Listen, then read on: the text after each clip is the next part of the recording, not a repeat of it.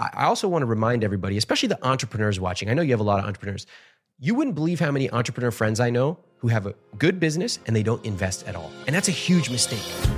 Welcome to the School of Greatness. My name is Lewis Howes, former pro athlete turned lifestyle entrepreneur, and each week we bring you an inspiring person or message to help you discover how to unlock your inner greatness. Thanks for spending some time with me today. Now let the class begin. The enhanced American Express Business Gold Card is designed to take your business further. It's packed with benefits like four times membership rewards points that adapt to your top two eligible spending categories every month on up to $150,000 in purchases per year, and up to $395 in annual statement credits on eligible purchases at select business merchants. The Amex Business Gold Card, now smarter and more flexible. That's the powerful backing of American Express. Terms apply. Learn more at americanexpress.com slash business gold card. If debit is your go to card, Discover thinks it's time you get rewarded too. So check out Discover Cashback Debit, a game changing checking account with cash back on everyday debit card purchases. That's right, cashback isn't just for credit cards anymore. Whether it's a movie date, flea market find, or midday latte, you can start earning cash back, and there are no fees, period. Check out transaction eligibility and terms at discover.com slash cashback debit. Discover Bank member FDIC. So many of us love coffee, like the living for it type of love. Some like it hot, some like it iced with a splash of creamer, and some like it with a cold foam topping. Many of us stop into coffee shops on our way to work more often than we'd like to admit. But now, thanks to International Delight Cold Foam Creamer, you can make cold foam coffee at home, or in my team's case, in the office, and it's a game changer. I was just chatting with a teammate of mine about our love for the occasional sweet treat coffee. Sometimes it's just the thing you need as a pick me up on a busy day, and we just stocked our office fridge with International Delight Cold Foam Creamer, and it never misses. The team's favorite flavor so far is the caramel macchiato. You just shake the canister and spray it into your coffee, and voila, you've got an incredible cold foam coffee, no frothing, fancy machines, or mess required. International Delight Cold Foam Creamer foams and creams your coffee from top to bottom. The best part, it works on both hot and iced coffee. It comes in three foaming, delicious flavors French vanilla, sweet and creamy, and caramel macchiato. So you can switch things up depending on your mood. Look for your favorite flavor next time you're at your grocery store and be prepared to say goodbye to your barista. International Delight Cold Foam Creamer. It's foaming delicious. Welcome to today's special episode. Over the last 1,300 plus episodes, there have been so many impactful interviews that I've been lucky enough to have, and I always like to reflect on some of the most powerful. And this episode was one that resonated with most of you guys in the past, and I'm excited for the value it's going to bring you today as well. So I hope you enjoy today's episode. Ramit has been on the podcast before. We'll link that up. But I'm excited about this one. He's got a book that's 10 year edition coming out soon, but you can get the current edition. It's called I Will Teach You to Be Rich. No guilt, no excuses, no BS, just a six week program that works. And I always talk about how I got out of debt is with this book. I, I read it eight, nine years ago, and I had college debt. I had some credit cards. I was still kind of like figuring out what do I do with my money and transferring it over and stuff like that. And I read this six week plan, got out of debt. Now I had the cash to get out of debt as well, but I also just got structured with my life and my finances. And something crazy happens when you get organized with your finances and your money. It's like the stress starts to go away, or there's new type of stress, which is like learning how to make more and learning how to manage it better once you have more. But the stress went away from feeling like I don't have the control in my life in this area because they don't teach you this in school. No, they don't. And thank you for sharing that because, you know, I sit here and I write this book and I write my emails to my email list and my social posts, but it never gets old hearing a real person in front of me telling telling me how they use the book to change their life. Game changer, man. Yeah, Game I appreciate that because you know a lot of this money is not just money. Like it's great that you can have twenty thousand dollars in your bank account. Or many of my readers they use this. It came out in 09. They did exactly what the book said, and now they have hundreds and hundreds of thousands of dollars, which is amazing. But I think the more meaningful part of it is they start to realize wow, I can use money as a tool to mm-hmm. create a rich life. Money doesn't have to be this thing that's bad. It doesn't have to be this thing that everyone tells me what I can't do no lattes, no jeans, no nothing. I can actually use it. And if I want to fly business class, I can. If I want to buy something really nice for my parents, I can.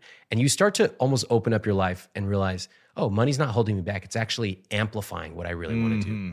I want to talk about two different things today. One, for those who are earning a lot of money, what should they be doing with their money? Because there's actually a new problem. Once you earn a lot of money, if it's just sitting in the bank, that's actually a bad thing, I think. Totally. and nobody actually, talks about it. Yeah, no one really talks about it. So there's a lot of high earners who are listening. So, what are some of the things? And listen, there's a lot of things you can invest in. There's real estate, there's stocks, there's starting businesses. You can invest in other people. There's Lewis Howes Conference. There you go. Yeah, Summit of Greatness. You can invest in a lot of things. And then, so I want to talk about that. What do the high earners do with their money? How can they manage it at a high level? How can they save taxes? How can they do all these other things to really earn more and save more? And then also, for those in the, I guess, 100,000 and below range a year, what can they really be doing so they don't feel so stressed and overwhelmed about their money? Because they're probably a little bit in debt, using too many credit cards. Maybe they're buying too many things that they shouldn't be buying at that stage, and they're behind in their finances or they feel overwhelmed. So I think I want to start with the high earners first. Okay because you've been good at teaching this to kind of like the sixty to one hundred fifty thousand dollar a year earner this is kind of like I think that book is kind of in that range. When you say maybe up to two hundred thousand, I think year, so. But then what happened was the people who followed the advice started are, making more. They're balling. They yeah. have hundreds of thousands. They're like, what do I do with all this money? Yeah. I don't know what to do. And that's the challenge. It's it is a challenge because you can't really talk about it online. No. You, you, go on to Reddit and everyone's like, oh, I you know I rewarm my oatmeal nine times and I can get a lot out of it. It's like I don't want to take advice from you oatmeal warmers. Right. And then if you talk about it publicly people are kind of like, dude, boo hoo, what, a, what a, problem, yeah, what a jerk. And actually, you know, look, if you have been successful, if you followed a program, whether it's my program or anyone's program, you've invested, you've saved, you now have new challenges. And your your biggest question is what's next? Like I sort of won. I won that game of personal finance. What's next? I'm not in debt. I'm not in debt, so 99% of advice doesn't apply to me. And people telling me, you know, I should uh, I should cut my pieces of bread in three to save. No, that doesn't apply to me because I have earned and saved a lot. So then, then you start to say, what's next? Am I missing something? And finally, and what I think is actually a highly advanced question is, what do I do with this money? Not, and, and this is a key thing I want everybody to pay attention to. Everyone teaches you how to save money but almost no one teaches you how to spend it. So, what do high earners do with their money? Why do some people spend money on business class tickets? I used to think it was stupid. Ha we're all getting to the same place anyway. and yet, as you earn more, you start to change your calculus yeah. of spending. And hopefully, we can talk about some of that. You know what's interesting is I used to I used to sit in the back middle seat, coach like Southwest or like American, whatever. The cheapest flight is what I would look for, and now I look for only first class or business class. I should say business class. And I look for can I get it for free? Can I get it with points? Nice. As I don't want to pay still for it, but I do sometimes because, like for example, I just went on a trip to this event called 29029, which was you hike for 36 hours, the equivalent of Mount Everest. You go 22 miles high. It was in Vermont a couple weeks ago, and I'm still recovering from it. My legs are sore still.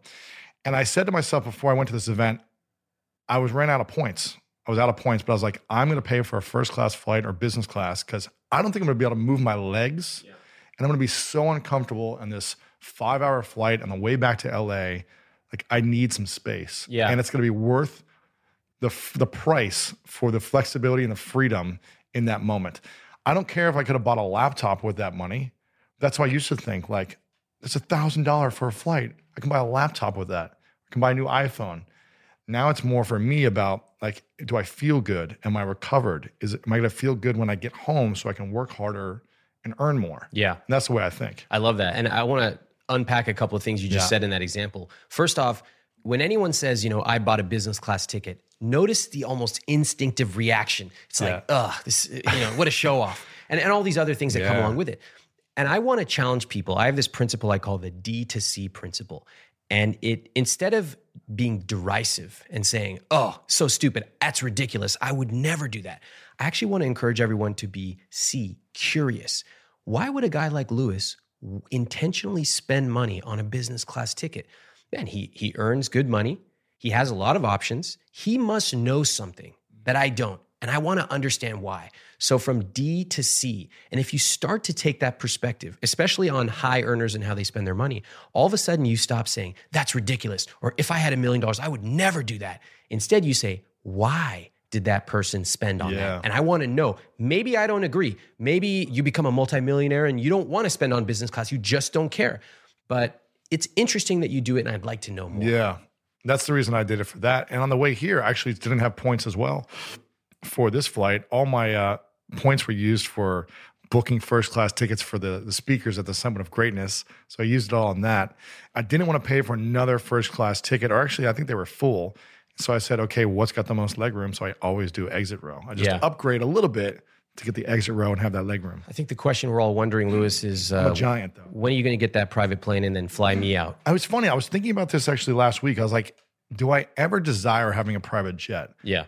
I don't know if I. I mean, listen, I, it'd be great to have so much money that you don't have to think about it. You can afford a jet and you don't feel bad about it. I think, sure, if I had that much money, I would do it. But what I care more about is knowing 20 people that have private jets Okay, so let's talk about this. and having free rides with them whenever I want to. yes, so That's what I like more. and that is actually very revealing. So I want to share a- another principle we have, which is this concept of money dials. And money dial, if you think about 10 dials in front of you, and each of them represents a different area of life that people spend on.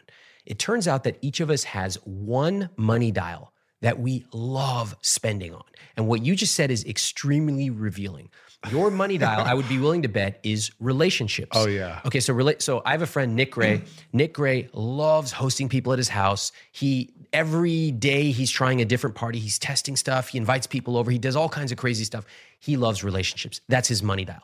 And a money dial. The reason I say it's a dial is you you start off. You know, you, maybe you have a couple people out to dinner, and you as you start to get more money and more success, you turn that dial until you're totally dialed in.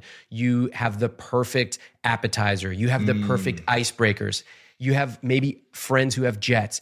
You're really turning that dial. There's other money dials. The most common one is frugality. Most people actually focus on cost above all else. And you can tell because when they buy something, what's the first thing they say? They look at the price. They look at the price and they tell everyone else, I got this for 60% off. Oh. Okay. So that's They that's brag frugality about how discounted they got it. it the becomes part of made. their identity. Whereas for you, dude, I see your photos, I see your conference. Your identity is about relationships. Now, there's a few others. There's wellness, which is more and more common, and you'll see people they have the perfect diet. They have a chef. They and I'm talking when they really dial it in. This is the point They of have a it. full time trainer. They have, Yeah. yeah. This is the point of an ad- advanced personal finance, which is you don't have to have a trainer when you start off, right? You can, but you went and you searched for five hours, you found the perfect program. But as you have more money, you start to say, I want better results. I want faster results. And I have money. I'm going to throw it at the problem. Mine, my money dial is convenience. Mm. So I love convenience. And I wake up Everything's delivered to you. Everything's delivered. I have a chef. When I leave to travel, I have this thing called a travel protocol that gets activated with my assistant, and my plants get watered. My email gets handled differently. I mean, it's like I've been thinking about this for the last 15 years. I'm a psycho, but that's my money dial, and I love it. Like, so So you'll pay a premium for that money dial. Exactly. But I could not care less about certain other money dials. Other common ones that a lot of people watching probably have or listening is travel. So, at a basic level, people say, I like to travel. But imagine you've truly, truly become more advanced and you've become more successful and you want to throw a lot of money at the problem because you value it. Suddenly, maybe you're going three months a year. Maybe you are leading excursions. I mean, there's, you can just expand your mind as to what you could possibly do beyond the typical eight days of vacation a year. So I share this with everyone because I like to challenge people to do something. Take a look at your spending from the last two to three months and ask yourself, what is my money dial? And your money dial is the thing that you love to spend money on. It's the thing that gives you joy, and it's the thing you could spend endless amounts of time optimizing and feel good about it. and feel good about it. And so the reason, once you know your money dial, then it enables you to do two really cool things. One is you can cut back on stuff you don't care about. Okay, so if you just don't care about wellness or if you just don't care about travel, that's okay. You can cut the spend to that. But I think the cooler thing is it allows you to take that money and now spend extravagantly Wow. on the thing you love, which is your money dial. So if you're Lewis, suddenly you don't mind throwing a lavish dinner for your friends with a performer and all kinds of crazy stuff because that's your money dial. Yeah. No need to apologize for it. So for everyone, especially the advanced folks who have money, you you got to think now you're at a different level. You're not just trying to cut your debt, you're not just trying to cut back. You actually can spend on the things you love. And that to me is really exciting. So figure out your money dial and spend more intentionally on those things as opposed to spending a lot on everything. exactly. Yeah, well, I mean, for me, it's funny you say that because I almost always pick up the check on every meal. It mm-hmm. doesn't matter if it's a smoothie or like a few hundred dollar meal with a bunch of people. It's like I always want to pick it up because Yeah. I want to be investing in relationships. I don't even know where I learned that. I think I learned it because I was poor for a couple of years and people used to always pick up my tab and I felt bad. Yeah. But I also felt like, man, they really took care of me. And I want to make sure that everyone else feels like they're taken care of around me. I feel that way when I was a college student. Everybody picked up my checks because I would invite a lot of people out. Like I'd email CEOs and just be like, "I'm interested in what you do. Can we grab but coffee?" I'm poor. Yeah, and and you know, it's nobody will ever let a college kid pay for That's a meal. true. Never. And I and the truth is like they had more money than I did too. But now I feel really fortunate that picking up a check, whether it's 10 bucks or a couple hundred bucks, makes no difference to me. yeah. But it can make the difference to somebody else. Absolutely.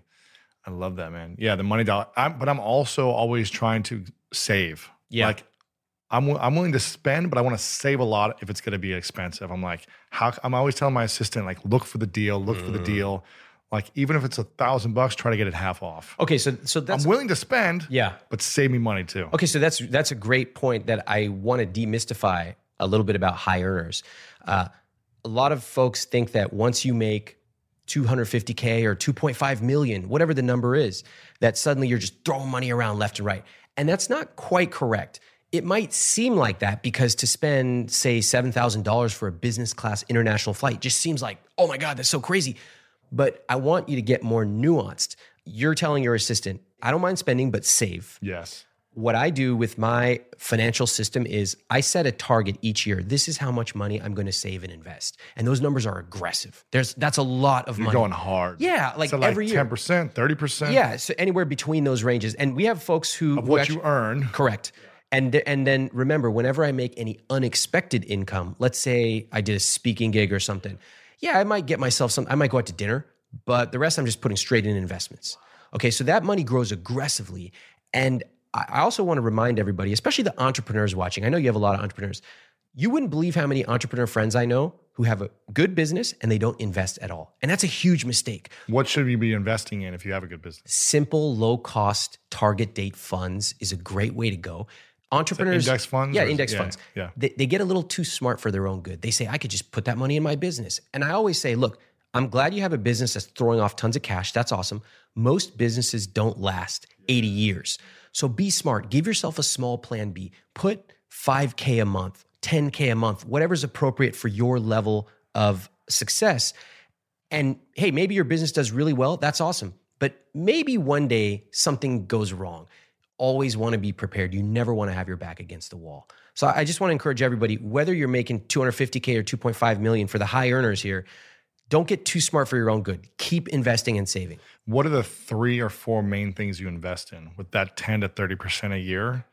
And does it change year to year? Yeah, I'll kind of walk you through for the high earners, and then we can talk about people 100K and less. So once you have a certain amount of capital, you do have a few opportunities that you probably didn't have before. Um, everybody has this idea that you know the rich have all these crazy tax breaks and captive insurance and this and that. And I've looked into all that stuff, right? I know building about, insurance companies and all these other things, Yeah. right? Yeah. here's the truth. The truth is Some stuff is a little sketchy, but yeah. Definitely. And I'll say my core values are that when it comes to things like taxes, I love your principle on this. I'm very conservative. I'm like, dude, only in this country could I have been this successful. I love this mindset. Yeah. I'm happy to pay my taxes. It means that I had the opportunity to create something great. And if I pay an extra 5,000 or 30,000, It doesn't change my life at all. And I want to be able to give back to the society that enabled me hmm. to do what I do. That's a powerful mindset. And it gets you away from, you still want to optimize tax breaks that are out there, but it gets you away from trying to constantly look for some of the shortcuts or like s- schemes or something. it's Y- like, yes, I've always found that the people, especially entrepreneurs who talk about tax breaks all the time, are typically the most unsuccessful ones. Two reasons. One, why are you talking about tax breaks instead of growing your business? Yeah. And two, it's a very scarcity driven mindset.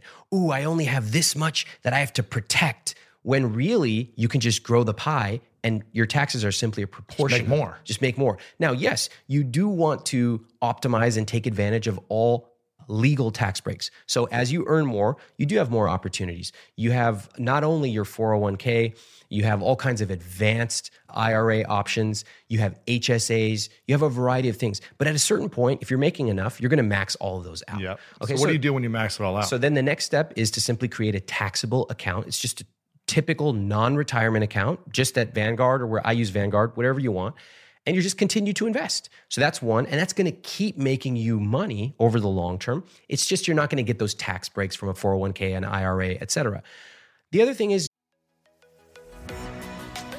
My career not only requires me to travel, but also gives me the freedom to. Traveling has brought me so many positive experiences and memories. Like that time I spent the holidays at an Airbnb in Big Bear with some of my extended family, and it was the perfect way to come together and connect with my family that I don't see that often. If you have a similar setup that allows you to travel often, have you ever thought about your empty home while you're gone? More specifically, how you can make some extra money by keeping your home occupied while you're out of town. I'm a big advocate for setting up a side hustle to give you an extra stream of income, and Airbnb hosting is an easy place to start. Many people host on Airbnb, including some friends of mine, but there are some people out there who've never even realized their space could be an Airbnb. Hosting can easily fit into your lifestyle and is a great way to earn some extra money. So if you have a home, but you're not always at home, you've got yourself an Airbnb. Your home might be worth more than you think. Find out how much at airbnb.com/slash host.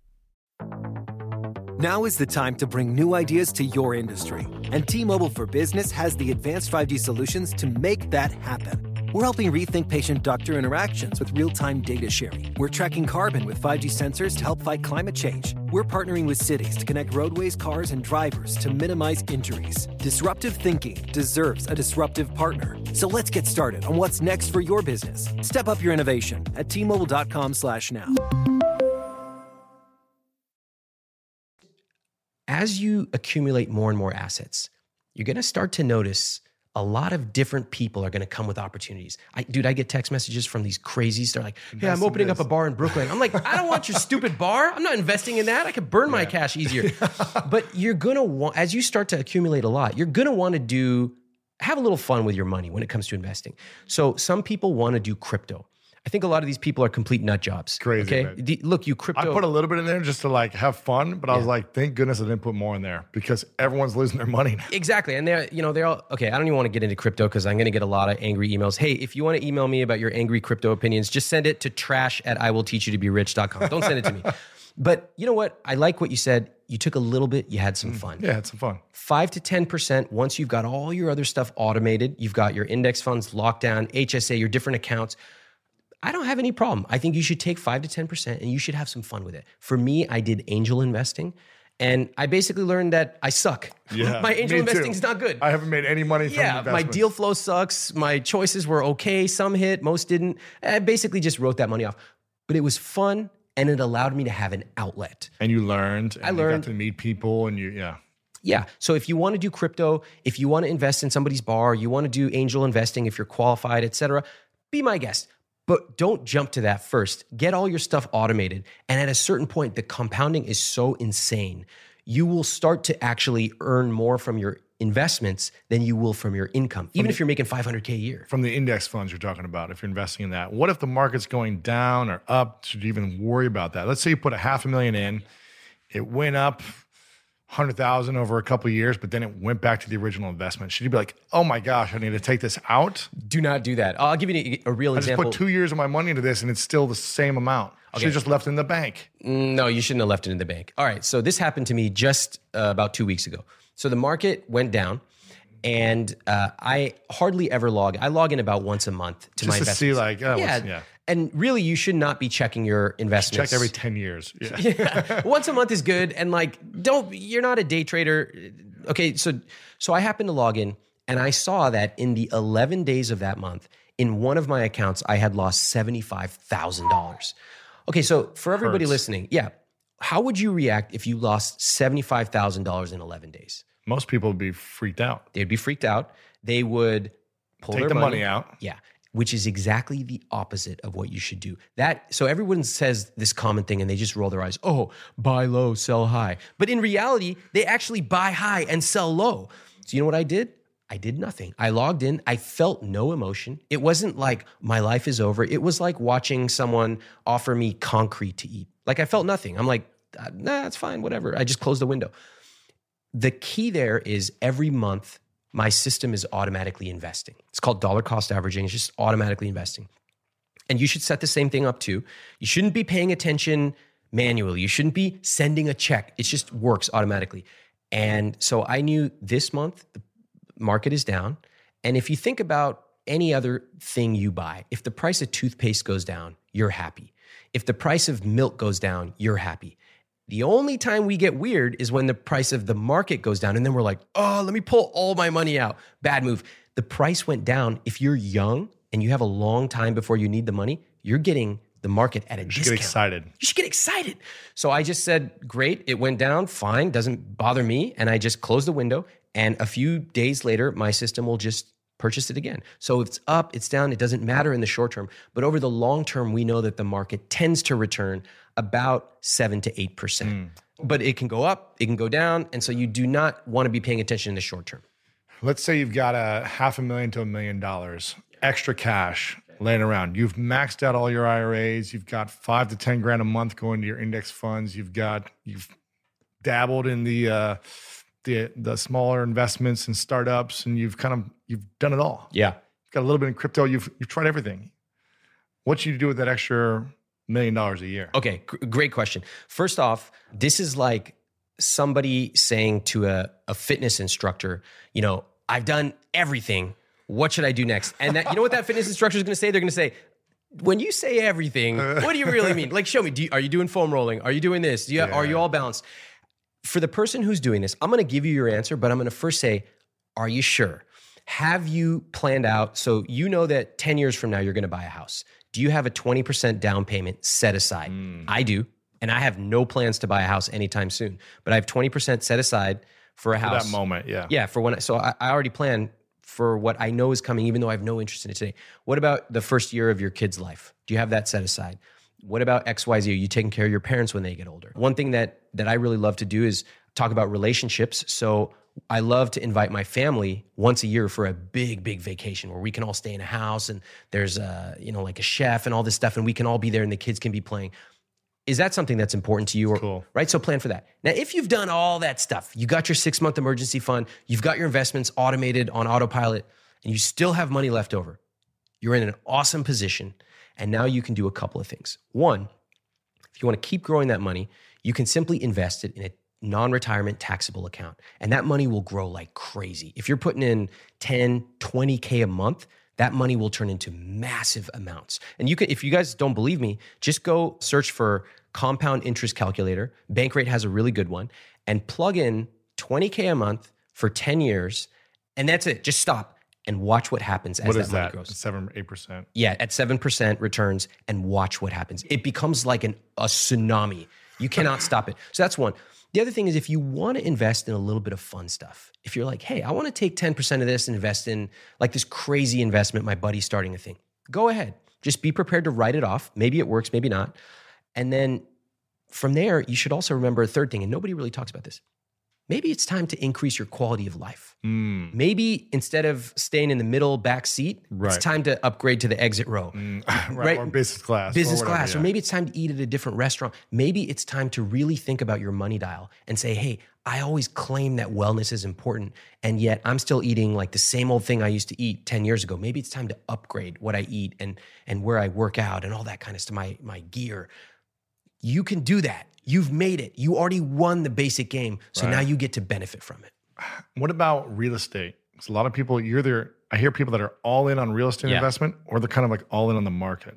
Uh, yeah, I, I think that real estate. So a lot of people are going to hate me after I say this. I know you guys have all been told uh, since you were like two years old, real estate's the best investment ever, and it turns out that's not really true. A couple of things that might surprise. If you're buying one home, if you're buying a house and living in it, if you're buying multiple units or buying multiple homes, Yeah. and that's your business, Yeah. it might be a better investment. Correct. Let, let me make the distinction. So, most people in America are told that the American life, the American dream, is graduate from college, get married, buy a house, white picket fence, 2.5 kids, and you made it. And I think we all just have to look at people who are a little bit older than us to realize that might not be our American dream. We might want to travel more, we might want to work remotely. I mean, here we are in the middle of a weekday chit chatting and sharing it with millions of people. This is our dream. So I want to challenge people to really question what you've been taught. That's number one. Number two, most people who buy a house and live in it think that it is the best investment, but most people have never It's run like my piggy bank. Yeah, they think that.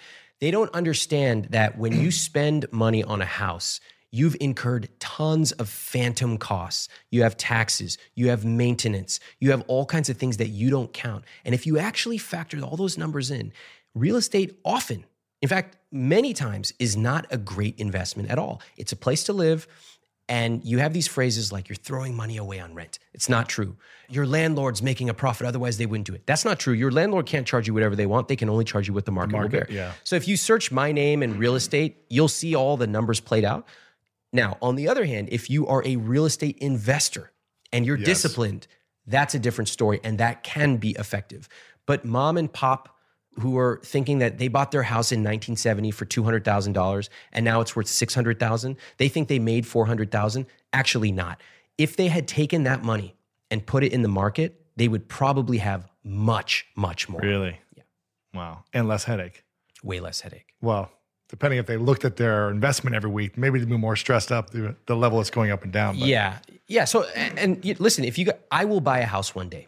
Okay, so I don't want anyone to think that I'm telling you never to buy a house. Yeah. If you want to rent for the rest of your life, you absolutely can. Many people in New York, San Francisco, and other high cost of living LA, cities, yeah. they rent. No, there's no shame in that. I rent by choice. I could buy a place tomorrow, cash, and I choose to rent. Uh, why do you choose to rent after you've been here for 10, years, years. and you've been renting the Yeah. whole time? Yeah, on purpose. And how much is that, do you think? Over over a half a million dollars. Oh yeah, it's a lot of money. I rent. Well over. I rent a nice place. Yeah. Why do I do it? Because Could have used that money in something else. You could have put it into I did. I put it in the market and I made more. And because you didn't put it into a home correct. where it was a lot more money up front. It was more money up front. I used that money instead I put in the market. But there's also other reasons too. I couldn't get for the amount I'm paying where I live if I were to buy a place in the same building or. So much. It would be four times more expensive. So that's the first. Second is maintenance. I'm gonna give you an example. I woke up one day and the doorman was knocking on my door. It's like 8:30 in the morning on a Saturday. He's like, "Sir, sir, do you mind if we come in and take a look at something?" I said, "Okay." And we go into the living room and there's a pool of water just sitting there. In your apartment. Yeah, on the floor. I said, Oh, man. whoa. And it had dripped down three levels. So I was like, oh my God. They're like, sir, go back to sleep. We'll take care of it. That day they came, they repaired the floors, not just of mine, the ceilings for the oh. next two levels down. That's probably likely to have costed them, let's just say 50K, maybe 100K because it's Manhattan and it's a weekend service. Who knows? That's not my fee. You didn't pay for it. No, and and I and I said, great, that's their problem. I'm going back to sleep, man. I got another hour of sleep here. So you don't have to believe me. You don't have to believe what someone else says. All you need to do is run the numbers. That is my only suggestion to you. Go to a buy versus rent calculator. Make sure you plug in all the fees, not just the taxes, the realtor fee. If you get a bigger place, you're probably going to get more furniture for it. The HOAs or the yeah, the lawn maintenance or trash service or all whatever that. it is. The, the key thing, I think, whether it's a house or investments, my point to you guys is take your money seriously. Once you take your money seriously and you put some time in it, whether it's this book or wherever you want to get your information, you're going to be better off for it. You don't want to delegate this to somebody else. I want you to understand it. And once you understand it and you automate it, you make a few good choices in life, you never have to worry about lattes or appetizers hmm. again. How'd you make the emotional shift when you started renting an expensive apartment and you're like, man, if I added all this up after a year, that's close to a down payment on a nice house in the Mm. Midwest, or they can buy a whole house in the Midwest. You know what I mean? Yeah. How do you emotionally rationalize that where you're not frustrated, like, oh gosh, I just spent 10 years Yeah. You- throwing this money away? Because sometimes I feel that way. Sometimes, like, man, I just spent a lot of money in these last few years. Well, let me ask you this. Um, but I like the freedom and the flexibility of not having to incur all those other. yeah. What do you like to eat? You like strawberries? No, Okay. What do you like to eat? some good steak and veggies. Okay, steak. Well, once you when you buy a steak and you eat it, do you feel like you just threw your money away on that steak? No, I enjoyed it. But it's where is it? I don't see it. Where's my investment? Right. In fact, isn't it coming out in the toilet in a couple hours? it is, yeah. So what are we talking about here? You get value out of a steak just like you get value out of renting. Now, if you want to incidentally build equity, that's great. But remember, you can also lose equity. Right now in Manhattan, do you know rents are down? Is and, it? Yes, and so are prices of houses if you want to buy. They're going down every month. Wow. A lot of people are like, "Oh my god, it's so expensive." Sometimes, but sometimes it goes down 5%, 10%. Some of these neighborhoods are down 15%. No way. Yeah, so a lot of people don't realize. In fact, I did a survey of my readers. I said, "Do you think it's possible for real estate to decrease?" Over half of people said no. They had never even thought about it. So I want Remember people 2008, 2009? memories are short. You would think they would remember, but they don't. I heard Right. people, dude, they had three houses. They bought it. They were destroyed financially. They had their credit was ruined. They had to give up these houses and their identity as an investor. And three years later, they're like, I think I want to buy another couple of houses. Wow. It just goes to show. I'm not saying they're stupid. It's not that at all because a lot of people have gone through this. It's the idea that the propaganda to buy a house or to follow a prescribed set of rules for the American dream is so powerful that even losing your own houses doesn't change people's perspective. So, how do you teach people to overcome the emotional rationalization of blowing their money on rent? okay. It's funny. Besides that story you just told, which Yeah. helps me, I'll tell you what, I, I, I want to acknowledge that it's real because it's a fear that people live with. Yeah, and I'll, I'll give you an example. Like I call it the handshake effect, and it's when people would come over uh, to my apartment and for the first time, and they would say, "Wow, this is an amazing view," and then they always say the same thing in New York. Do you own this place? And we're, we're like shaking hands, right? It's like we just away. met, just met. How much you pay on Yeah, how much you pay? It's classic New York. And I say, no, I rent. And it's that moment where if I had said I bought, they would be like this. Wow, mm. yeah, it's pretty really impressive. Cool, really cool, yeah. And you kind of get this this Pride, this this- pride. And then I and then when I don't say that, they get really confused because this is the I will teach you to be rich guy, but also he rents, and I thought renting is for people who can't afford it, but I, you know, they don't understand. And they give me this look, and I realized that so many of us are looking for somebody to approve of us while we are shaking their hand, someone we mm. don't even know. Wow. And so instead of getting your approval from somebody you just met 10 minutes ago or from your parents who probably are not the most sophisticated investors, if you're watching this show, you know you talk about greatness. And being great means choosing your own path. Sometimes you might choose to buy. I have no problem with that if you ran the numbers and you consciously decided. Sometimes it means you don't. But if you want to live the life of greatness, you need to be comfortable making different choices than what other people expect. Hmm. Zing. I like it, man. Do you have like a spreadsheet? I'm just curious about how the way you think about your money. Do you have a spreadsheet or some type of system where you're kind of have all these things logically mapped out where you know exactly where all your money's going and where you want to put it in five or 10 years? Or Yeah. it- In fact, it's even more. It's It's, like e- scientific. It's like, yeah. It's like Minority Report. Like I wake up and I just go. Yeah, yeah. No, it's this is what I did. So my money dial is convenience. Okay. So as I became more advanced, I realized it was time to put on a new lens. Ah. And I think this is really important for people. Many people, when they're starting out, they think that growth is linear. That basically, I'm dribbling the ball. I'm going to use a sports analogy. Sure, so, and I'm me. on thin ice because I don't know anything about sports. But, you know, I dribble 10 times a minute, and as I get faster, I'm going to dribble 20 times a minute. Okay, this is a horrible analogy, Sure, but just sure. go with me. At a certain point, you're not just counting the number of dribbles. You're actually counting ball handling. You're, you know, you're counting whatever else you're doing. With money, it's the same. You're not just creating a more sophisticated spreadsheet as you grow. Mm. You're actually changing the way you think about money. So I'll tell you what I did. changing this. You're reinventing. You're not even using a spreadsheet. So I'll oh. tell you what I did. I started off doing everything myself. And that's what's in this book. It shows you exactly how to go from I don't even know where my money's going or I have 5,000 bucks sitting in my savings account.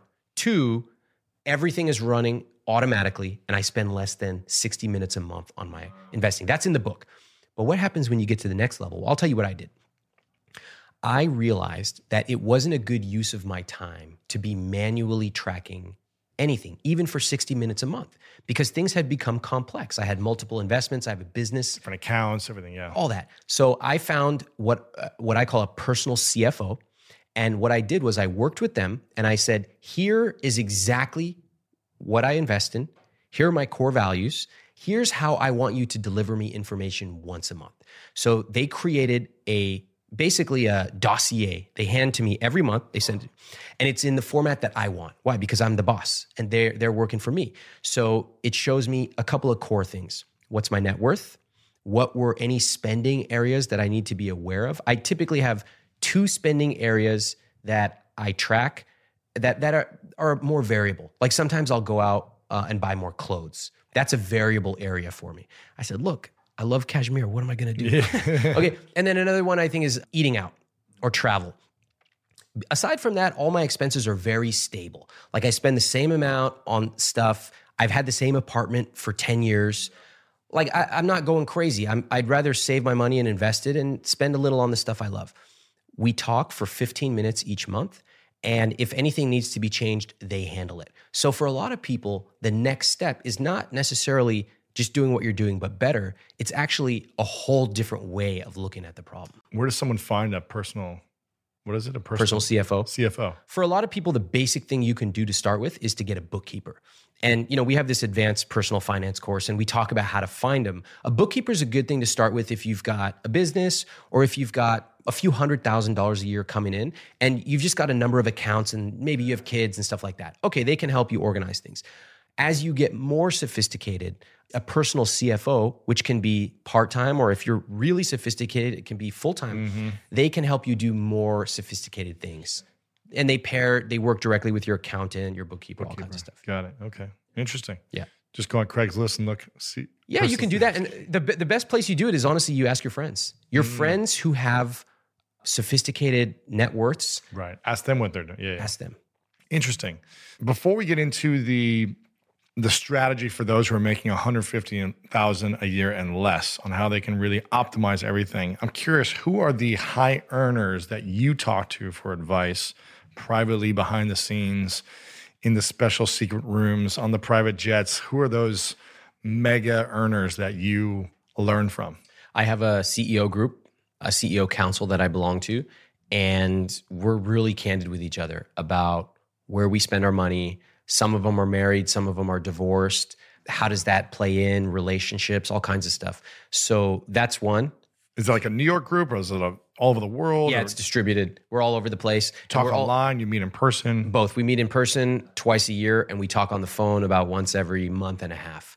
And I think that's important for everyone listening and watching, which is have a group of folks that are ambitious and that want to succeed. What's interesting is these guys aren't in my field at all. Actually prefer that. Mm. We're not talking about, you know, online stuff. That's not the point. We're talking about culture, we're talking about life, we're talking about relationships. And I think that's great. I also have a lot of entrepreneurial friends who will share stuff just off the cuff. We're hanging out.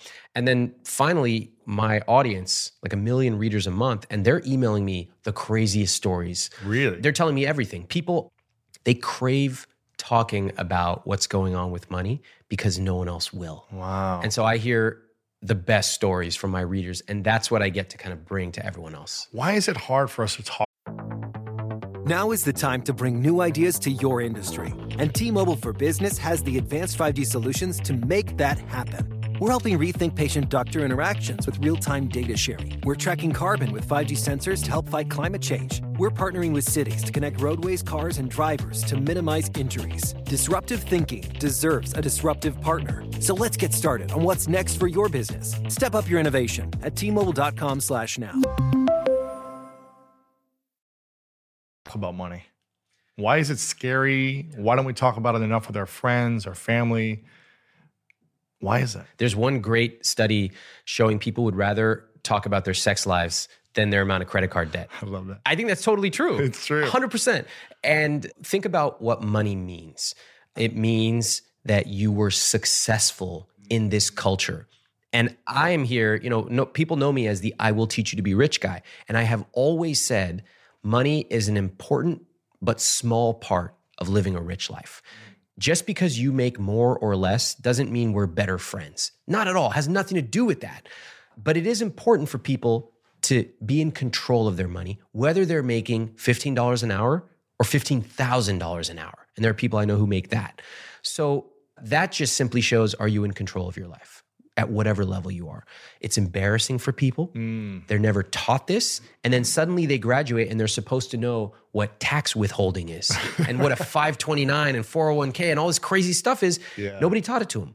So, my goal here, the reason I'm talking about this is for people to feel more confident about their money, for them to take control, and for them to stop being afraid and listening to random people giving them advice. Because I feel like it's hard when you're making 150,000 or less. It's hard to talk about it and feel comfortable talking about it with your peers who are in the same category because everyone kind of feels embarrassed. I know I felt that way. For sure. And if you stay in that space, it's going to be hard to get past it. So, what's the conversation starter that someone who's making 150K or less or very little, what's the conversation starter they can have with a peer or a family member or a parent or a friend or a coworker that's not going to throw someone off, but that's going to activate the conversation about money? Okay. Having the conversation, if you, most people don't want to. Most people don't want to, and that's right. okay. If you simply want to improve your own money, do that and you'll become a role model to other people. And I think that's probably the most effective way. But if you do want to have a conversation, you know what I would do, honestly, not to plug my own thing, get my book, get somebody else's book, it doesn't matter. Get a book and say, hey, I realize I need to learn about money. Read any book about money. Any book. Yeah, yeah, yeah. Okay. And does anybody here want to join me and let's do a little book club? Ooh. So suddenly it's not Smart. it's not you and me talking about our money, which really reflects our value in this society. Okay. I use value in quotes. It's let's talk about this book, which is a third party in this dynamic. And we can say, I agree with this guy, I disagree. I, I really like let's how try this. Let's try this and like let's see how so suddenly it becomes an experiment as opposed to you're worth X or my value is Y. And that's really something you can work mm, on together. I like that. Yeah. Bring something else into it, to the mix. Okay, let's talk about the 150,000 a year and under people.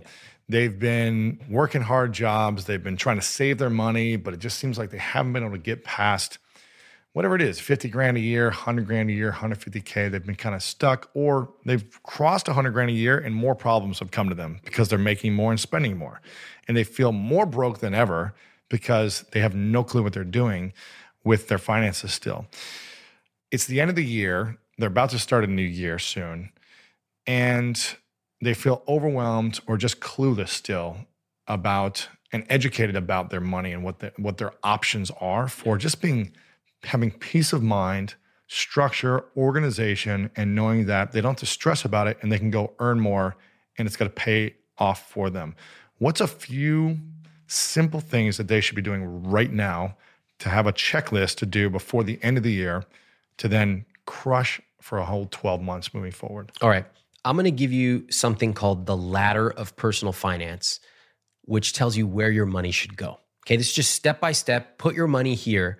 And if you want to know all the details about it, you can check out the system. So it's in the book too. The, the, it's yeah. in great detail in the book. Got it. All right. So if you've got some money lying around, what should you do with it? First of all, if you've got a 401k match at work, you should max that out. That's free money. Take advantage of it. And if you're not sure what that means, go to your HR person and say, does this company match any 401k contributions? If they say yes, do what I said.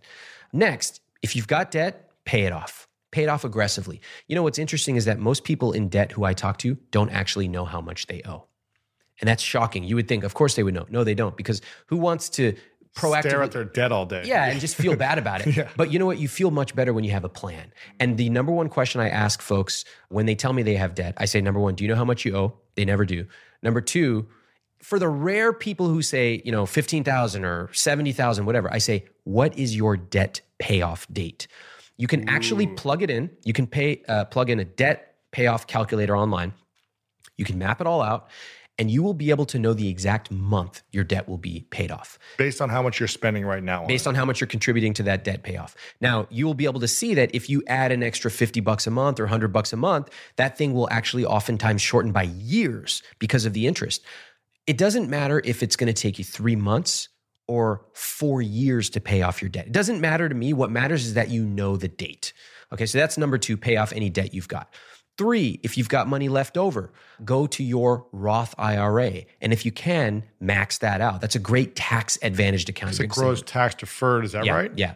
Okay. So that's three. That's three. Okay. It's actually post tax money. And then four, if you still got money, you're going to go to back to your 401k, which is another tax advantaged account. You're going to max that out. If you still got money, you're going to create a non taxable, non retirement account and just put your money in there. Now, there's a few other wrinkles to this. There's HSAs available. There's also your emergency fund that's talked about in the book, and all these things. They're details. But that just shows you when you've got money, this is where you go. There's a structured way of thinking about it. A ladder towards a ladder. financial success. Exactly. And if you follow the steps, it's almost like the like a waterfall. It just goes from step 1 to step 2 to step 3 and your money's going where it needs to go automatically and you will feel great. You'll feel great, which is so important. And also you're going to look at your accounts and see debts going down. Investment and savings are going up. And all of a sudden you wake up 6 months from now and you're like, "Oh my god, I didn't realize I have that much saved in my savings account." That's because of the decision you made today. Mm. Let's say you're working a job, making decent money, but you're not really breaking through and you're struggling to earn more to get out of that 50K a year type of range, maybe around there. And all your friends are making the same amount. All your peers are in the same boat. And everyone's stressed about money. And you hear someone say, well, you know, you may earn the average of the five people you spend the most time with. Should they cut all those five friends out of their life? Because, like, well, you know, my peers are holding me back if they're having those negative conversations, or how can they start to level up Yeah. without cutting people out of their life? Yeah, I, I never encourage anyone to cut off their friends. And I think that's a common misconception that you have to close all the doors to your friends. Look, I've got friends from high school, junior high, that I still hang out with. And I'm not judging them based on their bank account. I don't even know how much they make or how much they're worth. That's not why I'm friends. But the average of the five people you're surrounded with, that is a very powerful idea. And instead of closing the door on the people you hang out with, why not open the door to some new people? Mm. Why not find people who go to your conference, for example, or who are on my site, people who are ambitious, who have gone through these programs and say, you know what, can we set up a weekly check in? It could be five minutes, it could be over text. But let's set up this check in and just say, what'd you want to do last week? Did you execute? Why or why not? Every week, 9 a.m., Monday, let's do it. That's how you suddenly meet a group of people who are unapologetically ambitious. Hmm. And that will change everything for you because instead of having to drag people to these self development conferences and they say, that's weird, I don't want to do it, the people you actively seek out are going to be like, yeah, I'm in, let's do it. Let's do it. Yeah. And that's powerful. yeah. So find the new communities that you can have these conversations with. Yeah. And don't cut everyone out of your life, but just start having those conversations with people that are more aggressive. Yeah, like, do you know what I told people to do on my Instagram account? So I told people it's important to find other people who support you. A lot of you are waiting around for some like millionaire to fall out from the sky and invite you to their private group. It's never going to happen. Never. Instead, why don't you start it yourself? And I said, go into my comments, write who you're looking for, and then invite someone to join you. I like that. You don't need to wait. No one's coming to rescue you. It's not a Disney movie. Nobody's coming. It's only you. So take control and go find someone and then build that together. Mm, I like that. All right. So Cody working on the cameras here asked a really good question. Does my opinion on investing in real estate change if you live in the Midwest? And I think the answer is yeah, it can. The calculus on buying a house in the Midwest is different than cities like Manhattan, San Francisco, Miami, and LA. LA, yeah. So again, the message here is not don't ever buy a house, but it's run the numbers to make sure that you're making the right financial decision. Mm, because in Columbus, Ohio, you can buy a house for 200 grand Yeah. and a nice one. There you go. You may, it may be better to do that just to have the peace of mind of your own space or whatever it may be. Yeah.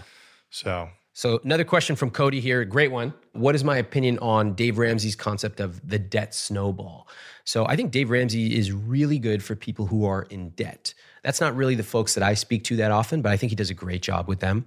And what he talks about is the debt snowball is encouraging people to pay off their highest balance first right? Their highest balance. So if you have four different credit cards, you're paying off the one with the highest balance.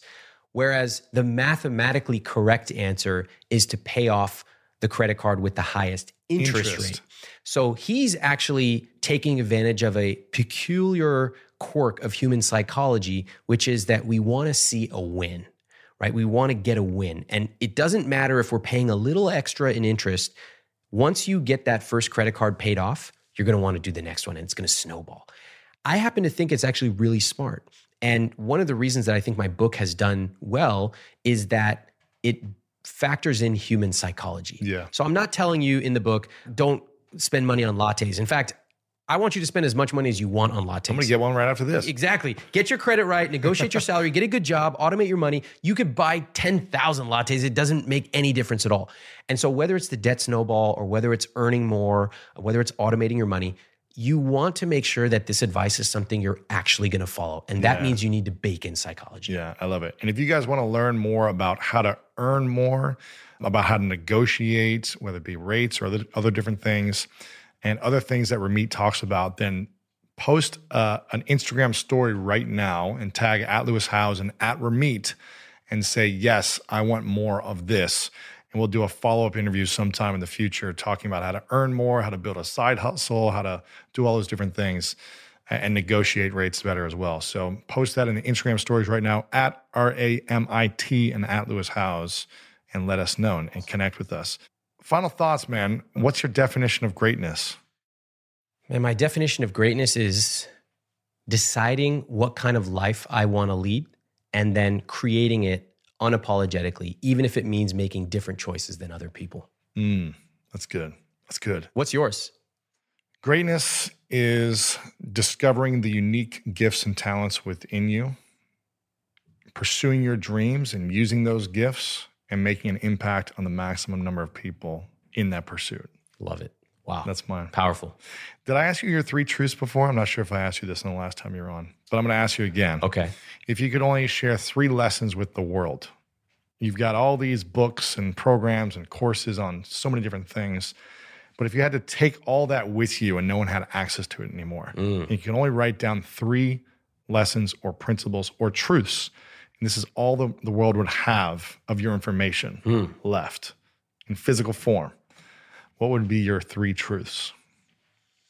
Man, you're putting me on the spot here. I know. I like no it. prep. No okay, prep. I like it. Three okay. principles or truths for the world on anything, life, anything. Wow. Uh, okay, my first one would be you can create a rich life through planning and unconventional choices. My next one would be that you've got something to say and the world needs to hear it. And the third one would be you could probably eat spicier food than you think.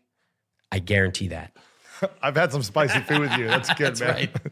well, I acknowledge you, man. I appreciate our friendship. I've known you for what eight, nine years. Yeah, now, long time. It's been it's been such a fun journey, and I'm excited for all the many fun times ahead. But again, I would not be debt free as fast as I was without your book. So again, I appreciate you as always. I always talk about this. Make sure you guys get a copy. I will teach you to be rich. Powerful game plan if you guys are looking to get out of debt, but also a lot of other things that we uh, didn't cover are in here. So check it out. Tag us on Instagram at Ramit at Lewis Howes. Thanks again, man. Appreciate This you. was awesome. I hope today's episode inspired you on your journey towards greatness. Make sure to check out the show notes in the description for a rundown of today's show with all the important links. And if you want weekly exclusive bonus episodes with me as well as ad-free listening experience, make sure to subscribe to our Greatness Plus channel on Apple Podcast. If you enjoyed this, please share it with a friend over on social media or text a friend. Leave us a review over on Apple Podcast and let me know what you learned over on our social media channels at Lewis Howes. I really love hearing the feedback from you, and it helps us continue to make the show better. And if you want more inspiration from our world class guests and content to learn how to improve the quality of your life, then make sure to sign up for the Greatness newsletter and get it delivered right to your inbox over at greatness.com slash newsletter. And if no one has told you today, I want to remind you that you are loved, you are worthy, and you matter. And now it's time to go out there and do something great.